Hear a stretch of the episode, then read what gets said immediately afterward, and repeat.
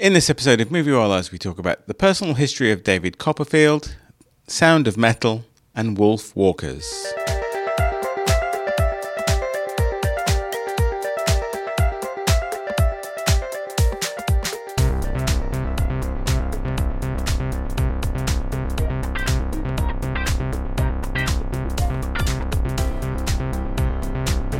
It's time for Movie Wallahs. Hi, this is Joe. Hi, it's Rashmi. And yes, you as well. Movie Wallahs is your weekly dose of film reviews, movie news, and general banter in theatres, on DVD, online streaming, or in the back of an airplane. If you love the movies, this show is for you. Greetings. Yay, we are together again. Recording, podcasting, singing along. Again. It is it is the holidays. It's time Would it be to fun to do a merry. singing version of a podcast? Let's do an all singing version, yes. Right. It could be like a holiday extravaganza. I'm going to need whiskey for that. I can't, I, I will not be able to do that without serious libation. That'll be fun, I think. Might be fun. Maybe we do a segment. Maybe we do a holiday movie in sing song. Yes. I say we do it I'll drunk. Have to find I remember I suggested doing a drunk Yeah, podcast did, like yeah. way back in the You day, did. and I was shut down pretty quickly by the two of you. But I think a drunk podcast would Well, actually not drunk, be- but maybe a drinking mm. one. no, it's drunk. No, some movies would lend themselves very well to a drunk podcast. Yeah. How are you, Yazdi? I'm good. I'm good. I'm looking forward to the holidays and I'm looking forward to us getting out from the clench of the coronavirus. So yes. We'll see. The tight me, clench. me, me too.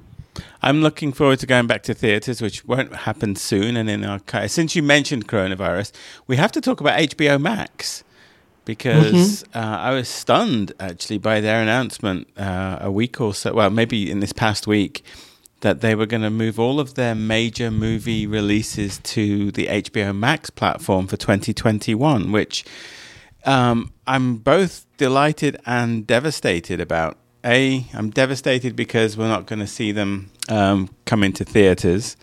Um, but I'm delighted in the sense that a single subscription will give you access to all of this, presumably um, top tier content. I wonder if they're going to increase the charge for new subscriptions. Nope. No, they're sticking to the same fee. They've removed the free trial. But the the- but once theaters reopen, I presume some movies, even though they're going to open concurrently with it with being available on HBO Max, um, I, I, I, I think the serious people will go to watch them in the theaters. Like I want to see Wonder Woman in the theaters. I don't want to see it on my little television screen. Yeah, that's But- not going to happen. Um, but yeah, I agree. I mean, you know, my preference is always to see a movie in a theater, even if it's a quote unquote small movie. I still would rather see it in, in the theater. And yeah, I, I guess, you know, it's just the uncertainty that COVID brings for next year. There's there's light at the end of the tunnel with you know talk of vaccines and vaccinations and getting over this you know acute infectious period. But I think all of next year, regardless of whether theaters are open or not, they're going to release them in parallel on on TV. So it's a big experiment. Yeah, and Yazdi and I should probably mention that for um, reviewing press friend of year consideration, what started happening now is many of the studios are doing a timed release um, on a certain day. So they send you the link, but the link only becomes active at a certain time and it's only active for a certain duration. So it, essentially, we're all watching the same movie at the same time. So that's an interesting. Um, Do you think that would work though? I mean, I'm wondering and- if cinemas kind of may move that move that way. but it. I don't know that that would work in the home environment for a major movie release. Why not? because well i don't know i mean uh, my my feeling is that you're competing with on demand content and so yes as critics you're getting a preview access to something with a limited uh, window but that's really there to prevent piracy Sure. Don't Just what- maybe another way forward. Yeah. I, I wouldn't i wouldn't vote for that just for the record So when, so for example, when a big name movie gets released on HBO Max, it will be streaming all the time, or it, it's going to be a fixed time, only one showing, and if you have HBO Max, you watch it. No, they're never just fixed time. They run them. I mean, if you ever had HBO or HBO Max, they usually have a release date and time. It plays and then it continuously pe- plays. Um, you know, it's constantly on. Because I think once it's on like that, then they might as well just give the movie away because the kids will all just, you know, put it on the internets. So I don't know. Well, we'll see how it. I think the out. idea here is they're trying to drive a critical mass of HBO Max subscriptions, and they're using the movie release thing as a weapon to do that. Because with HBO, and you know, again, they're removing the free trial, so you can't kind of go in, watch the mm-hmm. movie, then bail. You are paying for a month, and so the idea, I guess, is that in that month you're going to use the heck out of the service.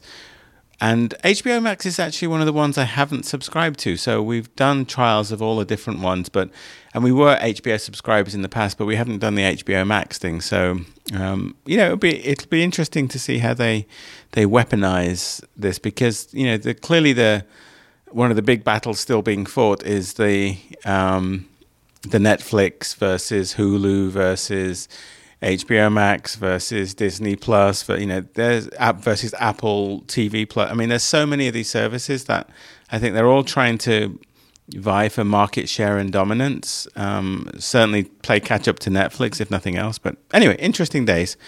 Uh, 2021 will be an interesting one, and you know, I'm grateful for access to these movies that we can't see in the big the- in the big screen, but I still want to go back to theaters. Yeah. If I was Warner Brothers, I would just wait it out. You wait it for a year or just wait out for four or five more months. But maybe they're sick of waiting. Well, that's the thing. They waited four or five months, and then they waited. You know, it's like we we don't know when things are going to return back. The movie business is forever changed. I think so. Yeah. Anyway.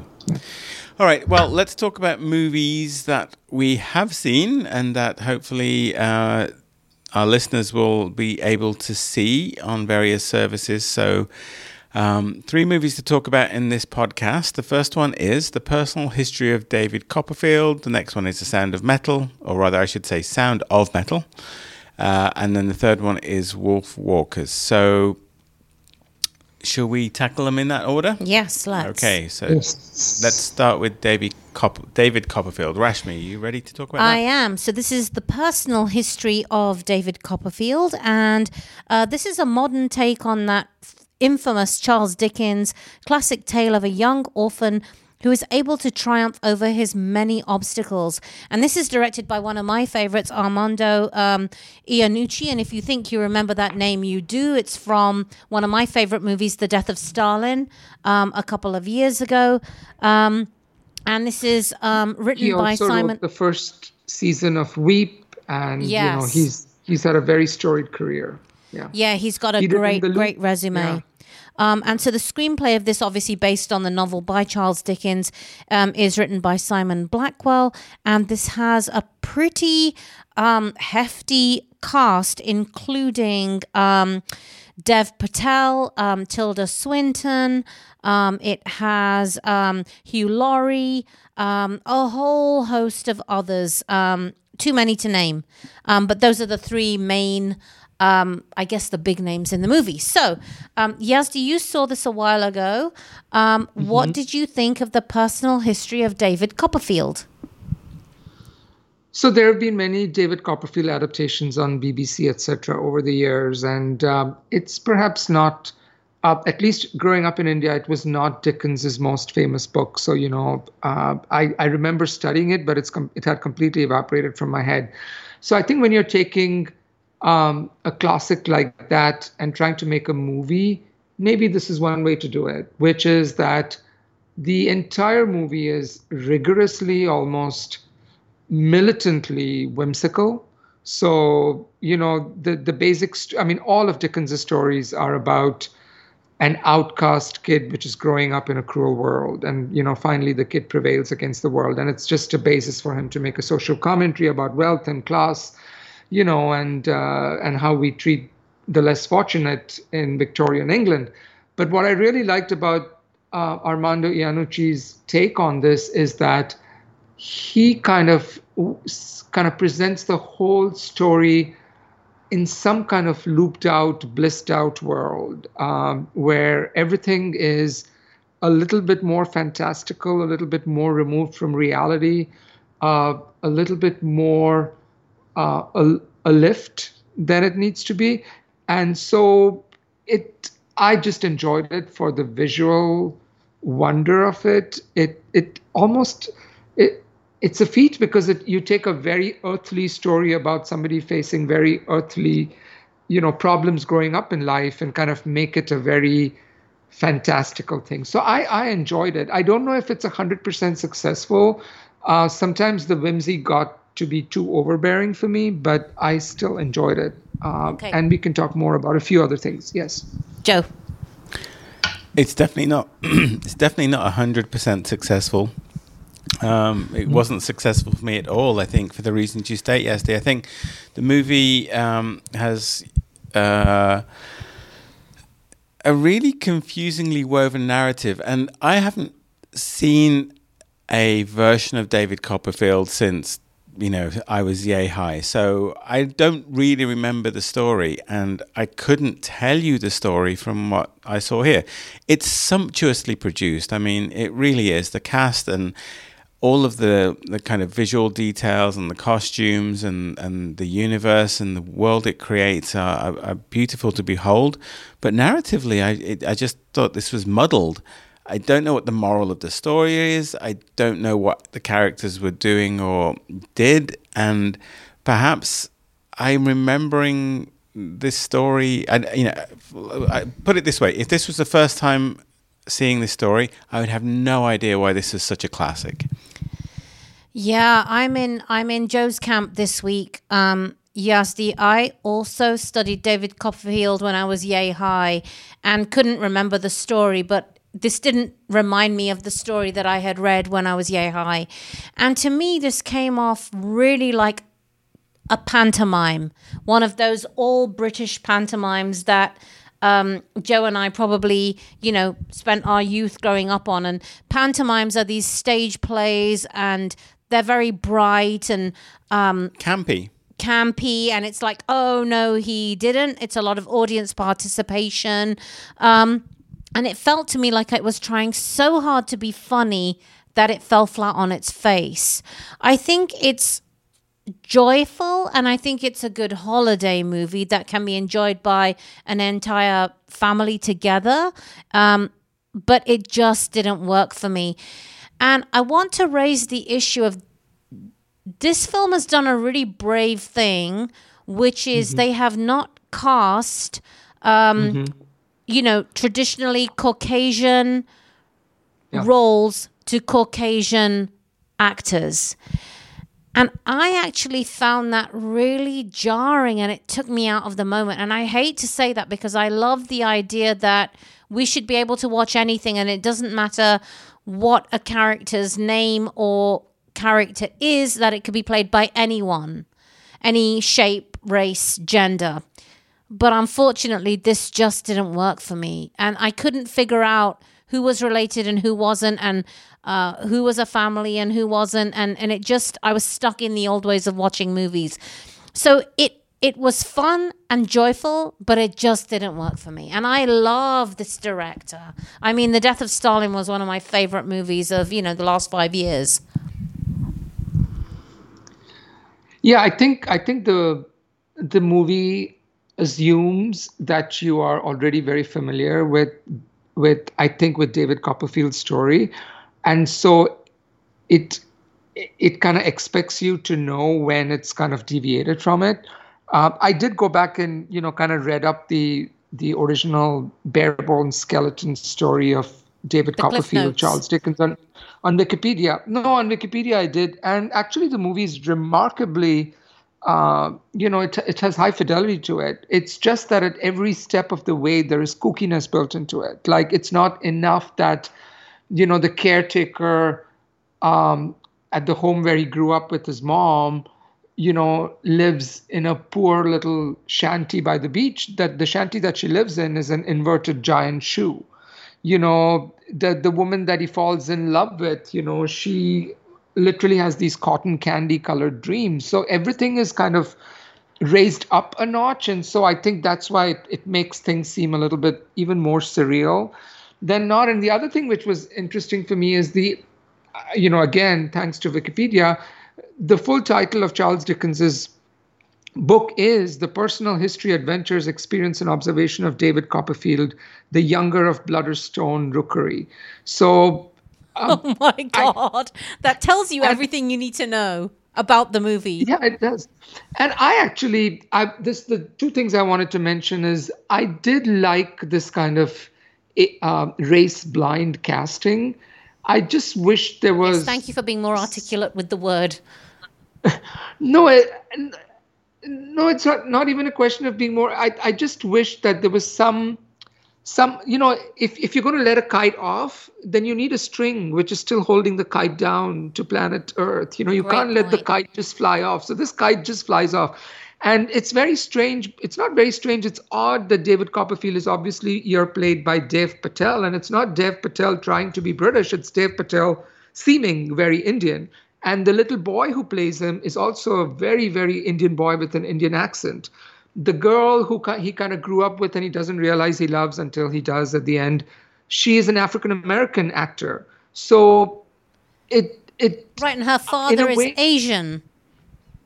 Yes, and her father is Asian, and I think they're. I don't know if this is part of the whimsy or if they want to uh, just say that you know, race should not be a consideration for good actors. The Old Globe, which is one of the premier theater groups here in San Diego, when they do their Shakespeare plays, they do the same thing. They will hire anybody, regardless of uh, color of skin or whatever, as long as they're good actors. So it's it, I, I think it's just uh, get you know it takes some getting used to because you try to find connections when there aren't any.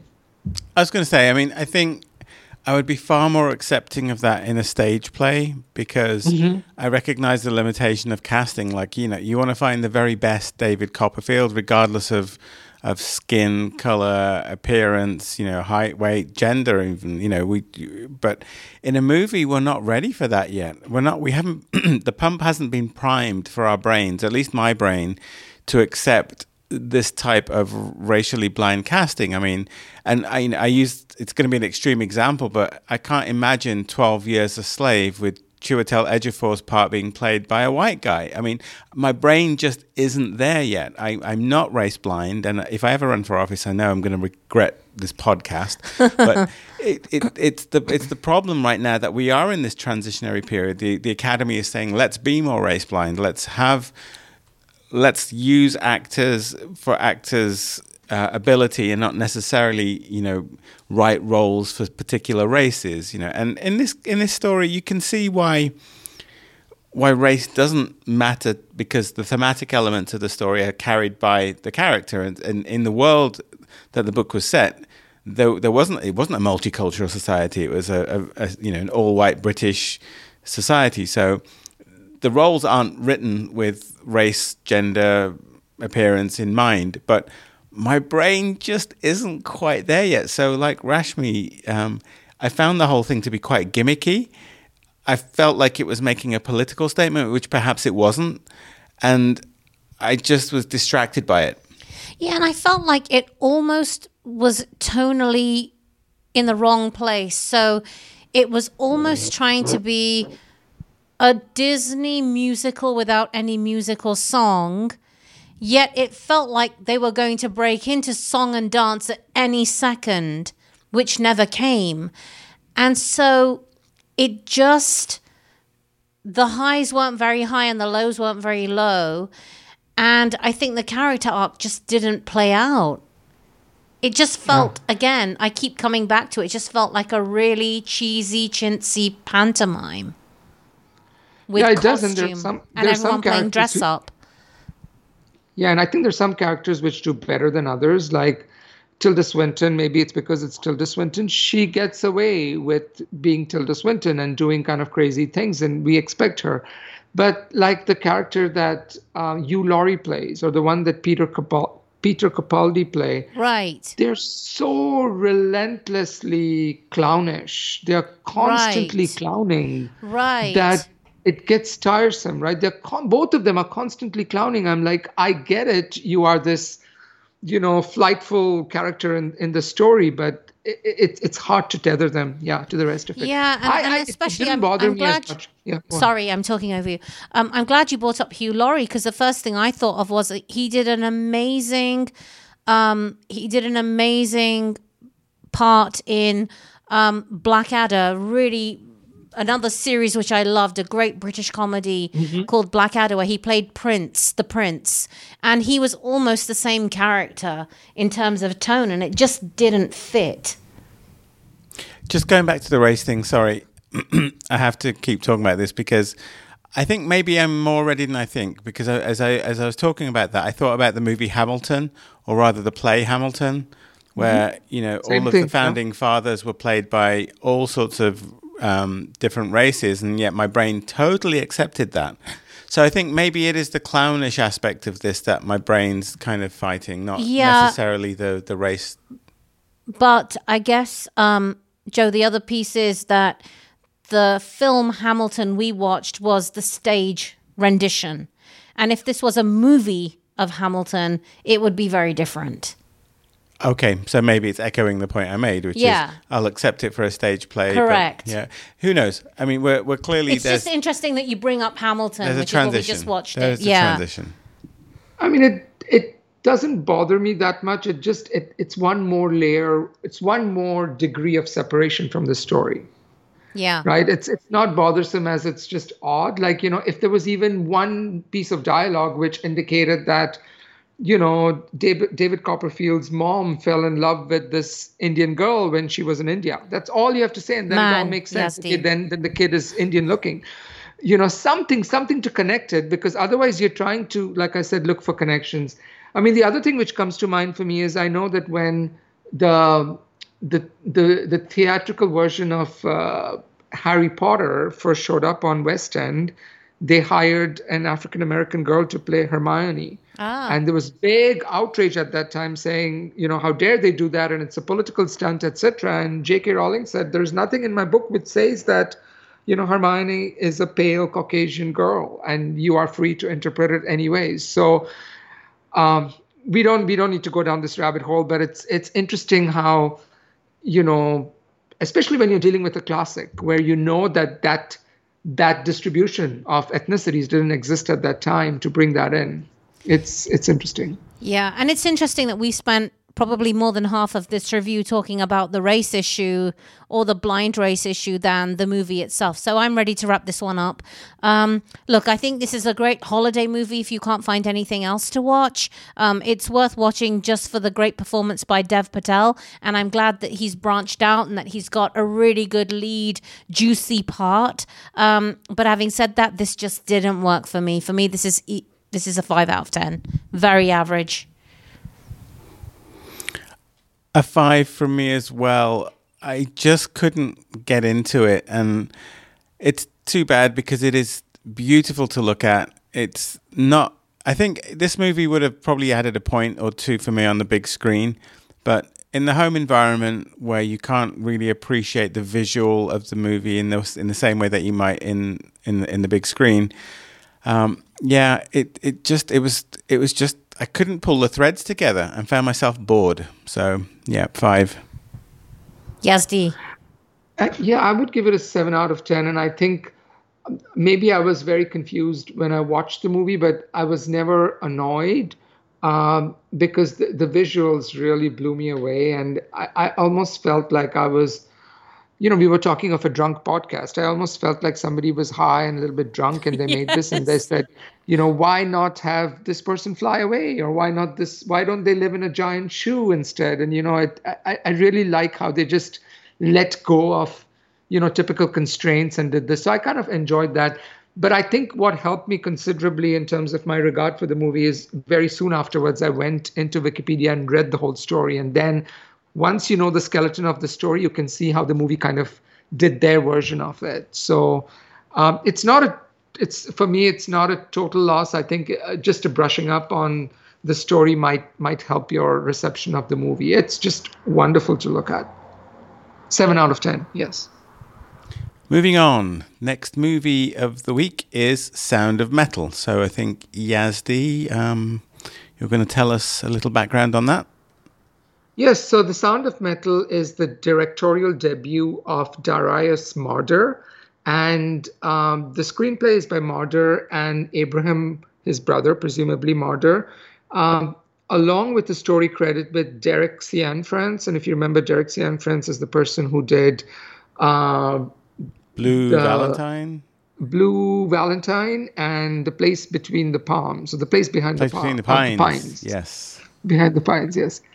Um, so um, this is, like I said, a directorial debut written and directed by the same person, and it stars Riz Ahmed in a in a lead role. And uh, the story of the movie is pretty straightforward. A heavy metal drummer, hence the name of the movie, a heavy metal drummer realizes one fine day that he is very rapidly losing his hearing. And the rest of the movie is about him coping with that. Um, the movie stars Riz Ahmed, like I said, in the title role, and it also has Olivia Cooke playing his uh, female love interest and Paul Raci in a major supporting role. So I believe all of us saw this movie. What you guys think of The Sound of Metal?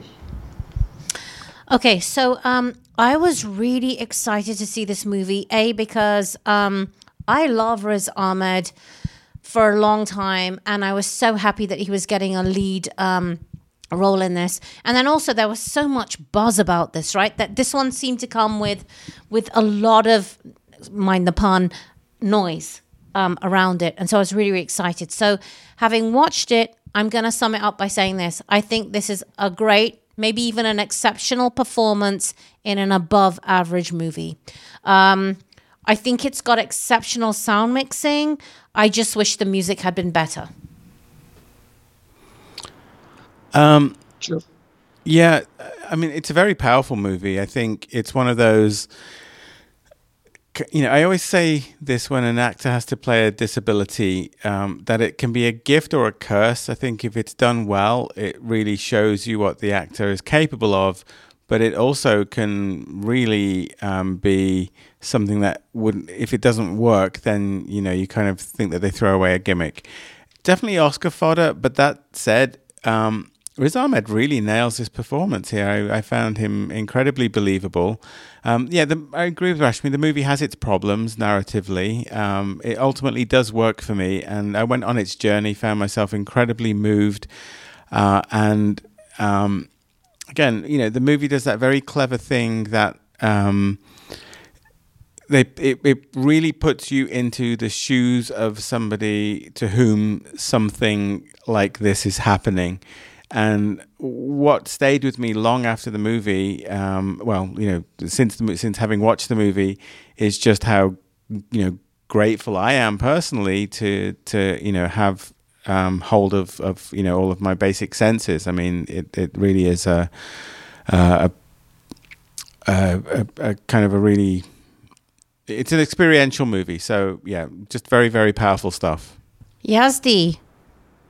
Yeah, I, I absolutely love this movie, and it's kind of grown on me the more I think about it. Um, I know that um, people who go to watch this movie thinking it's going to be a fairly mainstream movie, they may, that's not what you're signing up for. I think this is a movie which is a meditation on the stubbornness of us accepting that something is wrong with us. And, you know, I think uh, for me, there is nothing more horrific. This was this it was so visceral an experience while I was watching it. It was like a horror movie to me. For me to wake up one morning and realize I'm blind, or to wake up one morning and realize that I don't have an arm or a leg. You know, you hear about all these stories about people who go to war and then a bomb blows up and next thing they know they're in the hospital without two legs. How do, how do you make it from that Monday to the next Tuesday? How do you go from that? You know, how, how do you get by? And I can comp- and the movie to its great credit that's all it's interested in. It's not interested in any of the other you know peripheral stories. That peripheral story those peripheral stories help kind of inform this person's lack of acceptance of what's happening. And i think um, it does a remarkably good job because I, I can see myself going through that where there is immense rage initially there is refusal to accept it. There's almost going against you know what you have been told not accepting it. Um, and I, I think nobody would like to admit that they are disabled. And I think to, to cross that bridge and get to the point where you accept that you're disabled um, is a big step. So I think, th- I mean, there have been many movies, you know, My Left Foot, and, you know, there's so many movies about disabilities, but I think this movie really handles that at a mental level, that it's not something that's going to happen immediately, and what kind of demons you have to kind of fight, internal demons to to get or maybe not get to that place. And you know, the, I think the movie, um, when it when it proudly declares itself as being a movie about disability, I, it really goes fully there. You know, like what about false hopes? What if somebody told you that your eyesight can be restored if you go blind? And what if you're clinging on to that false hope and maybe you get half of your vision back? And it deals with all of these ups and downs of, you know, what you might face. So I, I really enjoyed the experience of it as as disturbing and horrifying as it was. And I also like the fact that there is no attempt at any point to make um, the lead character likable or lovable. Uh, he is as conflicted, as wrong, as you know. He's a very human person. You know, he's he's not necessarily looking for help even when when when he needs it. And I think in the last act of the movie, I was really very very emotionally touched because it comes to a point where well okay by the time you have decided that you have adapted to this the rest of your close ones may not have or they may not be adapting to your this big change in your life at the same rate or the same pace that you have and then what do you do so Yeah, I like- I, I really love this movie I Yeah. like how I, I think a credit to it is the fact that it stays so focused on message. It doesn't try and make this an epic story of overcoming um, an adversity, right? It's truly um, an ex- experiential movie. You are you are the you are the person who this is being done to in some ways. So I like it for that. Um, I just found like it didn't quite keep my attention all the time. And so I found myself like, A, you're at home, right? So you can talk to the person who's in the room with you. And so I found myself just asking Joe all these stupid questions like, do you think deaf people can argue and they know when they're getting louder with each other? Or, you know, all these stupid questions. And I realized I was asking those questions, uh, much to your annoyance, I think, Joe. Um, because it didn't quite keep my attention the entire time. And so for that, I'd end up taking a point off um, because it didn't quite hold together. And again, I think he's amazing. Riz Ahmed is amazing in this movie. I, I know what you're saying, Rashmi. I mean, I, I'm not going to hold the movie responsible for the fact that um, I have ADD. you have ADD, that the cat's wandering around. I mean, this is this all goes back to my point of missing the movie theater because I think this movie would have been mind blowing in the theater environment. That's true, yeah. Um, but nonetheless, I, I mean, I, I agree that the movie has some, and maybe they're deliberate choices. Yes, you made some really good points there about um, the movie seemingly having these peripheral threads, but really not focusing on them. And I think um, I was playing that. It was playing that game with me of teasing me with the what's going to happen between him and his partner. You know, I want to go down some of these rabbit holes, and it it never gave me the satisfaction um, of doing that in a conventional way. I won't say that things weren't dealt with; they were. Everything was addressed and and wrapped up and and done with great integrity. But I think again, it it may be a consequence of uh, you know. To be honest, I think uh, having heard Yazdi's analysis of this, um, I think that's it's right on the money. I think that was by intent, and I think if I see the movie again with through that lens, it would actually go up a point in my estimation. So this is this. I agree, Yazdi. I mean, this is a very very powerful movie. I think you just have to kind of decouple yourself from this sense that it's going to be the standard dramatic arc. It's more about um, like you say, the seven stages of grief with respect to disability.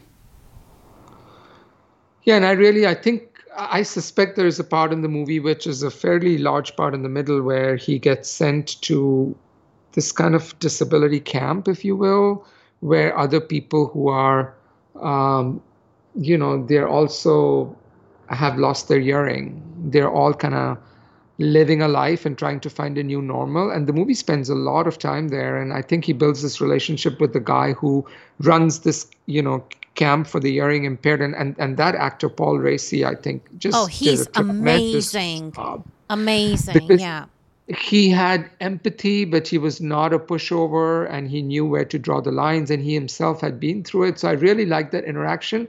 I almost initially thought that where the hell has this movie landed? It's just brought the whole thing to a screeching halt. Why should I care about this whole camp, which is going on with all these other characters? But again, I think it's it's deliberately I think it's deliberate because it's meant to make you realize that your whole life has changed. This is a person who's a drummer who cannot hear anymore. And so what defines him is no longer there. And now he has to kind of create a new life. So, um, yeah, I just, I, I, I, I, forgot I was watching a movie. I, it, it was pretty visceral for me. Yeah, and it's interesting, Yazdi, that you you've reminded me that not only does he, is he losing his hearing, but he's also an addict, and so this camp is specifically for hard of hearing or, you know, hearing impaired addicts. And so there's this whole complexity, yeah. and yet the film does manage to not go down the typical tropes of addiction, right? Like this could have easily turned into a, you know, yeah. um, hearing impaired Trainspotting type movie very easily, and it didn't. And so I, yeah, it's a good point actually. Maybe I get that one point back for my ADD. And I think, I mean, you mentioned about it earlier, Joe, but the sound design here is just truly remarkable because from the very Incredible. first time that he realizes that he's losing his sound all the way through, and then it kind of gives up on it.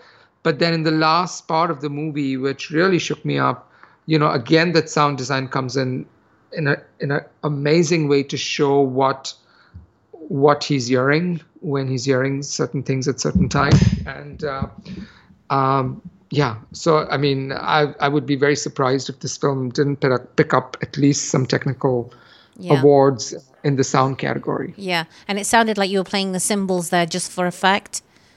No i i kind of tipped my mic over in excitement. I mean uh, so i can wrap up. Oh go ahead go ahead after no you. No, no please go on. I was going to wrap up so no, I mean I I'm I'm really very thankful for a movie like this. It's very unlike anything else that I've seen, and I commend this director and writer for kind of you know, it's not the most cinematic thing to make a movie about somebody who's lost their earring and who's a metal drummer and then just sticking so close to that person for two hours. I commend them. I really was with the main character in this movie, and I was kind of uh, horrified while I was watching it. It had a very, very strong effect on me, and I, like you, it it it really made me have a sense of gratitude that you know we are so blessed to have our faculties, and you know what what a big loss it would be if you lose, you know, even even any single one of them. Uh, this is a great, humane, wonderful movie. Eight and a half out of ten, which uh, I'll bump. really? Um, which I'll raise to a. Mm, Do it. It's December. Yeah, it's a nine, yeah, it's a nine out of ten for me. It's it's it's a very it's a very powerful movie. Yay! Yazdi gave a nine.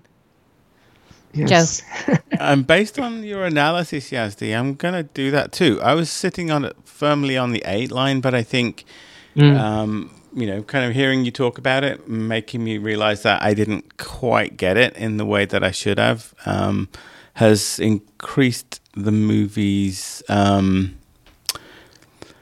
yeah, increased the movie in my estimation. So your fault. I'm going to give that a nine as well. Really? You know, it's, wow. it, it, was it was yes. very powerful stuff, and I think you know we're, we're gonna, definitely going to see Mr. Ahmed on the best actor list, if not with the Academy on several other um, you know things like I'm thinking like SAGs and other Spirit. kind of yeah Globes. Um, yeah. yeah. Yeah. But I mean, I I think he's he's he deserves Academy recognition here as well. And and and you know, just again talking about racial blindness, and there is nothing about mm-hmm. this character on the page that suggests that he ought to be played by an ethnic actor. But here we are, and um, you know, no dissonance in my brain. He he fit the role perfectly, and the story was told. So I applaud that kind of thing for sure. Yeah, yeah. this is easily um, uh, uh, an A plus for Riz Ahmed. I am so happy that we are finally seeing what this actor is capable of. I've loved him since I saw him in The Reluctant Fundamentalist years ago. Um, overall, the film seven out of ten for me. Okay.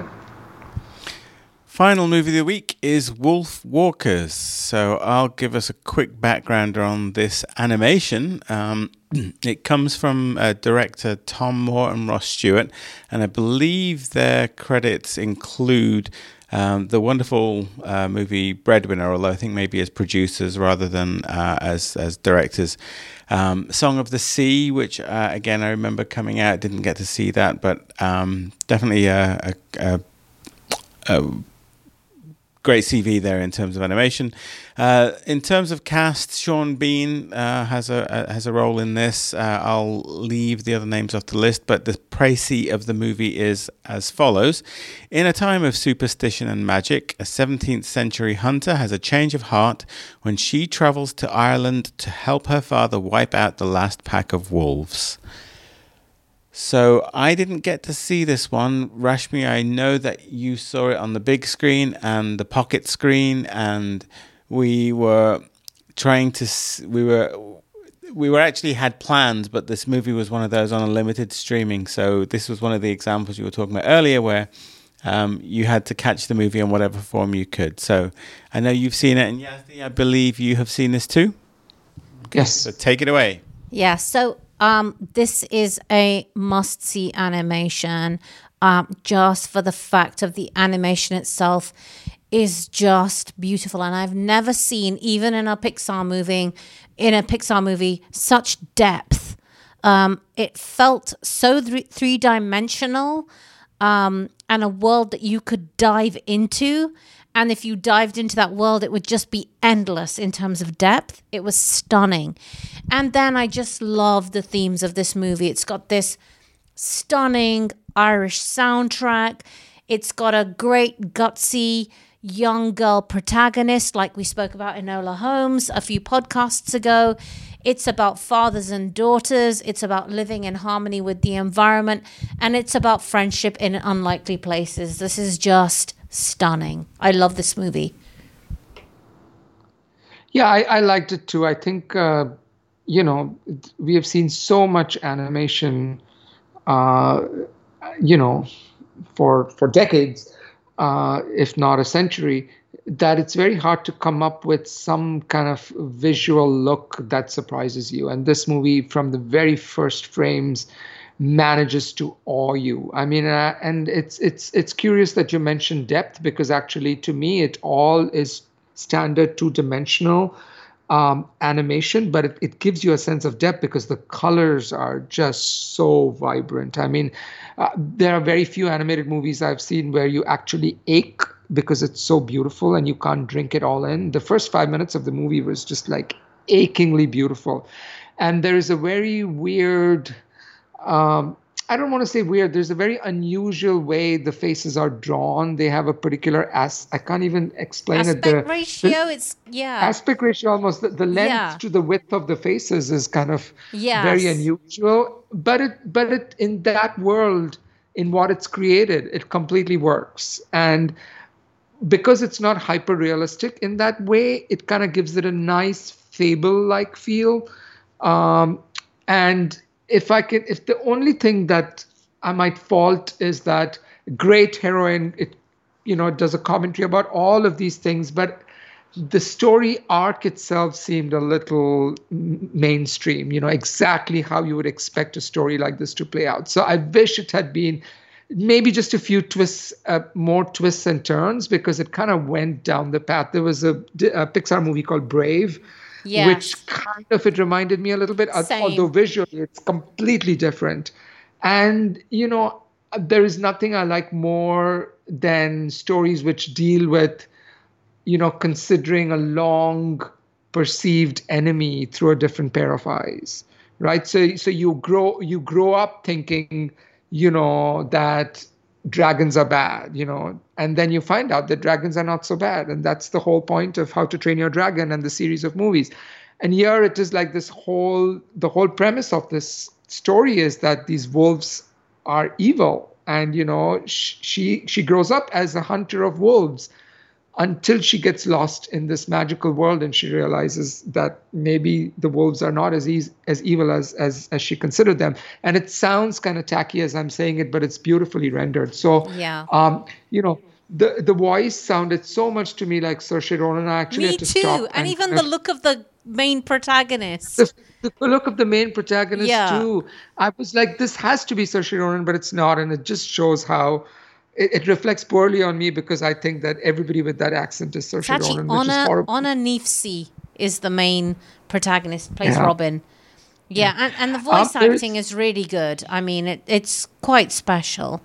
Um, it's uh, there's nobody I would not recommend this to. It's just a delight of a movie. Yeah. I just wish it was a tad stronger in the story department, but I cannot fault it for anything else. Go on, Rashmi. agree, agree, yes, and and it is that time of year, and Joe jokes about this when I am cramming like there is no tomorrow to watch movie all the time, and so I did on this one swap from watching it on the main screen to watching it on my iPad as I was getting ready to leave the house because we had to leave the house and then I ended up watching it on my on my iPhone. So I watched it on three different formats and it translated really well onto all three. So it was obviously most beautiful on our big screen TV um, and the sound, um, but it did translate really well onto what, what's my mine's a little iPad, um, and then iPad Mini, and then just a regular iPhone, um, and it was delightful. Yeah. Yeah, it's that time of year when I literally am changing formats, walking around the house, doing things, and watching movie.